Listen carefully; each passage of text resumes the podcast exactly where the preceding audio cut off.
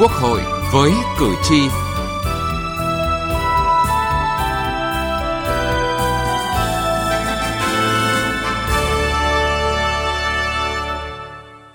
Thưa quý vị và các bạn, quy hoạch không đồng bộ, điển hình như tuyến đường Lê Văn Lương Hà Nội là nguyên nhân dẫn đến ngập lụt, ùn tắc giao thông.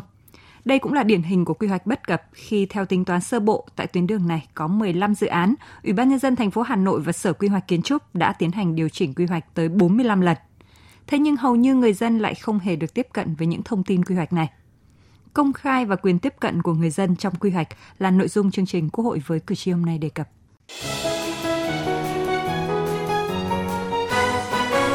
Cử tri lên tiếng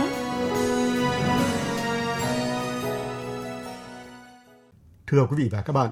chỉ sau cơn mưa lớn, nhiều tuyến phố của Hà Nội bị ngập nghiêm trọng. Ngập nặng nhất là bắt đầu từ chỗ bảo tàng Hà Nội về đến chỗ à, bến xe Mỹ Đình, Tôn Thất Thuyết ấy, ngập nặng nhất và ngập rất sâu. Rất nhiều xe ô tô và xe máy bị à, chết máy, dắt bộ từ đầu bến xe Mỹ Đình về đây. Ngập đến đuôi không đi được, các phương tiện xe máy đi bị à, ô tô ấy, lan nước đẩy là không đi được xe máy, chết máy suốt. Vâng thưa quý vị và các bạn, đây là thực trạng nhiều người dân đang phải chống chịu, không chỉ ở Hà Nội mà cả nhiều con đường ở thành phố Hồ Chí Minh, Đà Lạt, Buôn Mê Thuột hay Bà Rịa Vũng Tàu đều như những con sông lớn chỉ sau một cơn mưa. Những thành phố lớn có hình hài như hôm nay là nhờ rất nhiều lần ký duyệt quy hoạch, rất nhiều nhà cao tầng mọc lên, mang lại sự khang trang hiện đại cho các khu đô thị, nhưng kèm theo đó, đáng tiếc là tình trạng tắc đường, ngập lụt, cứ đến hẹn lại lên.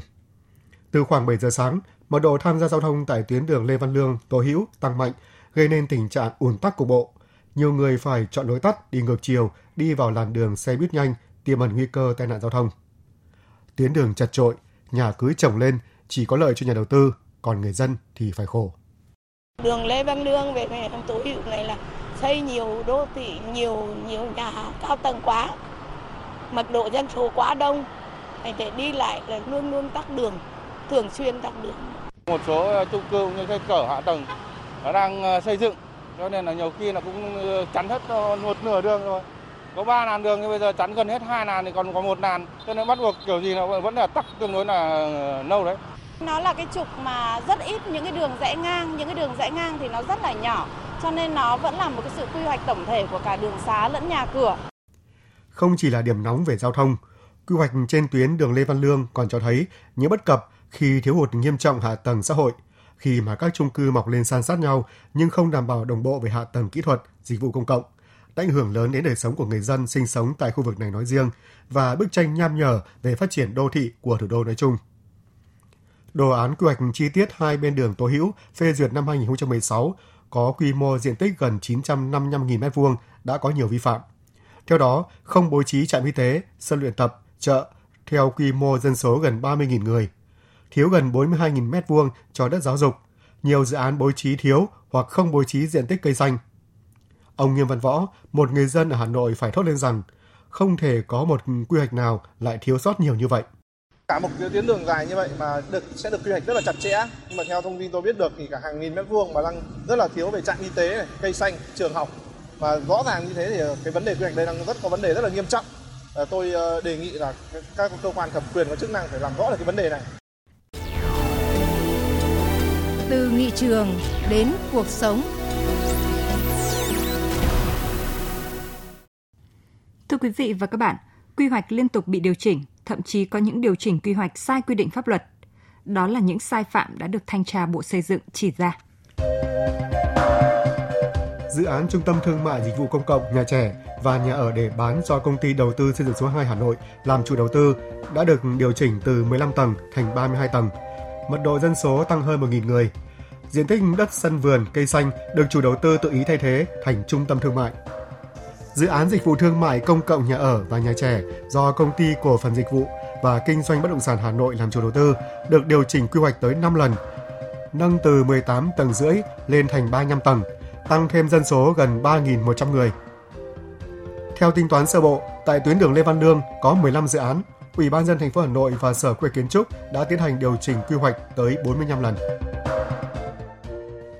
Thưa quý vị, có nhiều nguyên nhân khiến cho bộ mặt của đô thị vẫn còn nham nhở, trong đó có nguyên nhân là quy trình xin ý kiến, công khai quy hoạch để có cái nhìn tổng thể về kiến trúc hạ tầng chưa được thực hiện đầy đủ. Tại nghị trường kỳ họp thứ ba vừa qua, đại biểu Trịnh Thị Tú Anh, đoàn đại biểu Quốc hội tỉnh Lâm Đồng cho biết. Aprodisio đã từng nói, bản quy hoạch tốt nhất là bản quy hoạch thể hiện được sự mong muốn của người dân, một bản quy hoạch có tính linh hoạt đáp ứng những yêu cầu mà người dân cho là cần thiết để việc thực hiện lấy ý kiến của người dân được tốt hơn. Chính quyền các cấp, đội ngũ công chức cần thực sự coi phục vụ người dân là mục tiêu chính trong hoạt động của mình. Các tổ chức cá nhân có trách nhiệm lập quy hoạch không chỉ làm theo đúng quy định của pháp luật về công bố thông tin, lấy ý kiến người dân mà còn tùy thuộc vào tình hình, đặc điểm, phân bố dân cư để có biện pháp đưa thông tin đến người dân một cách phù hợp nhất. Cùng một nội dung nhưng cần có kế hoạch tổ chức thông tin lấy ý kiến người dân bằng nhiều hình thức khác nhau, phù hợp với từng nhóm dân cư. Việc nghiên cứu phương pháp có sự tham gia của cộng đồng vào công tác quy hoạch là rất cần thiết, góp phần phát triển xã hội theo hướng công bằng, dân chủ và bền vững. Việc người dân khó tiếp cận với quy hoạch cũng được đại biểu Lê Thanh Hoàn, đoàn đại biểu Quốc hội tỉnh Thanh Hóa chỉ ra.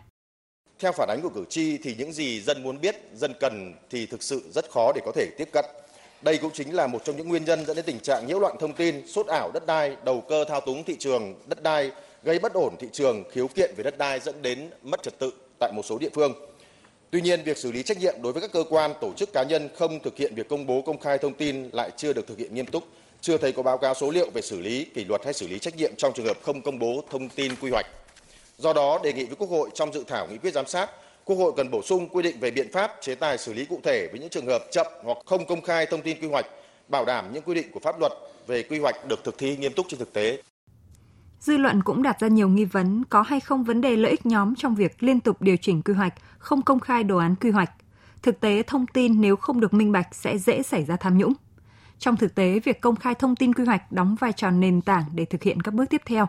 Việc thông tin mù mờ sẽ khiến quy hoạch trở nên méo mó và là thời cơ vàng để tiếp tay cho sai phạm. Vì vậy, trên diễn đàn Quốc hội đã có nhiều ý kiến cho rằng cần thực hiện tốt việc công bố, công khai, lấy ý kiến về quy hoạch để có thể ngăn ngừa sai phạm đại biểu Hoàng Thị Thanh Thúy, đoàn đại biểu Quốc hội tỉnh Tây Ninh và đại biểu Thạch Phước Bình, đoàn đại biểu Quốc hội tỉnh Trà Vinh kiến nghị.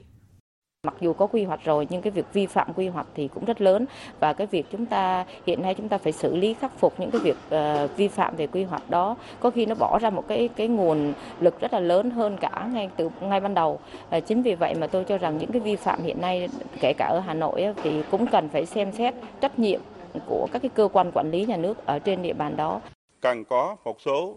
giải pháp như một là hoàn thiện quy định pháp luật cụ thể hóa các quy định về tổ chức thực hiện, làm rõ cơ chế đại diện cộng đồng, quy định rõ về quy trình thực hiện lấy ý kiến cộng đồng, cách thức tổ chức lấy ý kiến phải bảo đảm phản ánh trung thực nguyện vọng người dân, ý kiến phải được tổng hợp, đánh giá bằng văn bản. Hai là bổ sung và hoàn thiện cơ chế tài chính,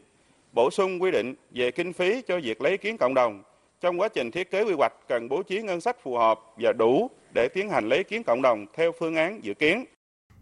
Rõ ràng việc công bố công khai thông tin quy hoạch bảo đảm quyền tiếp cận thông tin của người dân là vô cùng cần thiết và công khai minh bạch thông tin quy hoạch một vấn đề tưởng chừng đơn giản nhưng việc thực hiện trên thực tế lại rất khó khăn. Pháp luật đã có những quy định khá toàn diện, vì vậy rất cần những xử lý nghiêm khắc với những trường hợp chậm hoặc không công khai thông tin quy hoạch, bảo đảm những quy định của pháp luật về quy hoạch được thực thi nghiêm túc trên thực tế.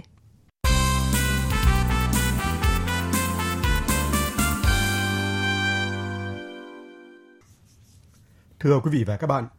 vấn đề chất lượng quy hoạch, nhất là quy hoạch phát triển đô thị cần có tư duy hệ thống và tầm nhìn phát triển dài hạn. Đó là kiến nghị của nhiều đại biểu Quốc hội. Đại biểu Quốc hội Trịnh Xuân An, đoàn đại biểu Quốc hội tỉnh Đồng Nai cho rằng quan trọng nhất dữ liệu được diễn biến cả kinh tế xã hội kể cả liên quan đến kỹ thuật liên quan đến kết nối tức là phải bảo đảm tính đồng bộ trong việc lập quy hoạch thì cái này cảm giác như là chúng ta làm nó chưa được bài bản và kỹ lưỡng nếu đuổi theo tiến độ không đánh giá được một chất lượng nhất là khâu tư vấn, khâu phản biện không có một cái tầm nhìn nó dài hạn và nó bài bản trong việc tiếp thu với các nhà khoa học đặc biệt các chuyên gia người dân thì chúng ta sẽ rơi vào cái tình trạng là quy hoạch lập được rồi nhưng mà sẽ vấp vào ngay những bất cập. Quy hoạch có hệ thống và tầm nhìn tốt thì thậm chí không phải lo về nguồn lực đầu tư sau này. Đây cũng là phân tích được đại biểu Hoàng Văn Cường, đoàn đại biểu Quốc hội thành phố Hà Nội nêu ra. Hà Nội, thành phố Hồ Chí Minh đang có đề xuất phát triển hệ thống đường vành đai cần phải có nguồn lực mới làm được hệ thống đường vành đai đó. Nhưng nếu chúng ta quy hoạch thật tốt cái hệ thống đường vành đai đó, kèm theo là các cái nguồn lực đất đai, các cái không gian đi kèm cùng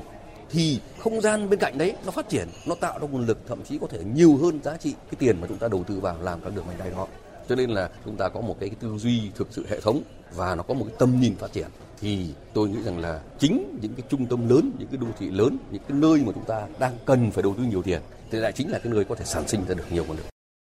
Đại biểu Nguyễn Đại Thắng, đoàn đại biểu Quốc hội tỉnh Hưng Yên đề nghị Quá trình làm quy hoạch phải bám sát thực tiễn, đánh giá được tiềm năng lợi thế, cơ hội nổi trội, lợi thế cạnh tranh của từng bộ ngành và các địa phương. Đồng thời phải đánh giá toàn diện đầy đủ những khó khăn thách thức của ngành địa phương, đơn vị mình, từ đó có quy hoạch phát triển kinh tế xã hội phù hợp. Các bộ ngành địa phương phải tăng cường công tác lãnh đạo chỉ đạo công tác quy hoạch, phải xác định công tác quy hoạch là nhiệm vụ trọng tâm, ưu tiên nguồn lực từ ngân sách và các nguồn lực khác cho công tác quy hoạch, kết nối chia sẻ dữ liệu, việc xây dựng quy hoạch phải vì sự phát triển chung, vì lợi ích quốc gia dân tộc, không cục bộ manh mún. Các đại biểu Quốc hội cũng nhấn mạnh cần làm tốt quy hoạch theo tinh thần mới là quy hoạch tích hợp, thống nhất, tránh tình trạng mâu thuẫn trồng chéo giữa các quy hoạch phân khu và chi tiết trong phát triển đô thị, tránh việc dự án tuân thủ theo quy hoạch này nhưng lại vi phạm quy hoạch khác. Đây phải là một yêu cầu mang tính chất nguyên tắc trong xây dựng và triển khai quy hoạch đô thị trong thời gian tới. Nghị trường bốn phương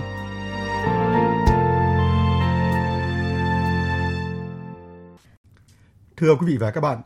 trong những năm 1960-1980, hậu quả của sự gia tăng đột biến về dân số đã dẫn tới đô thị phát triển không kiểm soát được, thiếu nhà ở, cơ sở hạ tầng không đáp ứng được, ô nhiễm môi trường tăng nhanh, ùn tắc giao thông. Để giải quyết các vấn đề tồn tại đầy thách thức trong quá trình phát triển đô thị, Nhật Bản đã đi từ quy hoạch. Tại Nhật, quy hoạch được xem là một chương trình quảng bá xúc tiến đầu tư nghiêm túc. Sau khi quy hoạch hoàn chỉnh sẽ được công bố rộng rãi trước công chúng, đặc biệt về quy hoạch sử dụng đất và quy hoạch hạ tầng. Mục đích của việc này là để các nhà đầu tư và nhân dân cùng tham gia thực hiện. Điểm đặc biệt nhất trong quy hoạch đô thị Nhật Bản là trong các chương trình phát triển đô thị có quy định tối thiểu 40% dự án phải ưu tiên cho địa phương quản lý thực hiện. Khi quy hoạch được lập nên, cần lấy ý kiến cộng đồng rất nhiều lần, đảm bảo 70% tự nguyện chấp thuận thì quy hoạch đó mới được phê chuẩn. Khi quy hoạch đó được phê chuẩn, được sự đồng thuận thì sẽ được chuyển tải thành các quy định gọi là chính sách phát triển đô thị, được chính quyền đô thị thực hiện. Đây là công cụ pháp lý tương đương một văn bản dưới luật. Khi bản quy hoạch được phê duyệt sẽ trở thành công cụ chính thức để thực hiện quy hoạch. Khi đó sẽ được thông báo và quảng bá rộng rãi đến cộng đồng và có hiệu lực từ ngày được công bố chính thức. Sau khi các đồ án quy hoạch được phê duyệt, các dự án do chính quyền thành phố, chính quyền địa phương đảm nhiệm, các dự án do Bộ Đất đai, Hạ tầng, Giao thông và Du lịch phê duyệt thẩm định trình chính phủ phê duyệt, tỉnh sẽ tiến hành triển khai thực hiện quy hoạch. Quy hoạch đô thị có 3 sản phẩm chính, quy hoạch sử dụng đất, quy hoạch hạ tầng và danh mục các dự án phát triển. Việc cấp phép chuyển đổi chức năng sử dụng đất, đền bù giải phóng mặt bằng, xây dựng các công trình kiến trúc đều rất được coi trọng. Để hạn chế tình trạng sử dụng đất thiếu kiểm soát, việc cấp phép đầu tư cho tư nhân được kiểm duyệt rất nghiêm ngặt. Ngày nay, Nhật Bản đã thành công trong xây dựng đô thị nhỏ gọn, thân thiện môi trường, giảm lượng carbonic, phát triển đô thị trung tâm, đồng thời tiến hành chiến lược thông minh, thu gọn các vùng ngoại ô, đạt được đô thị bền vững. Vừa rồi là một số thông tin về bài học kinh nghiệm từ quy hoạch đô thị của Nhật Bản. Nội dung này cũng kết thúc chương trình Quốc hội với cử tri ngày hôm nay. Chương trình do biên tập viên Thu Huyền biên soạn. Cảm ơn quý vị và các bạn đã quan tâm theo dõi.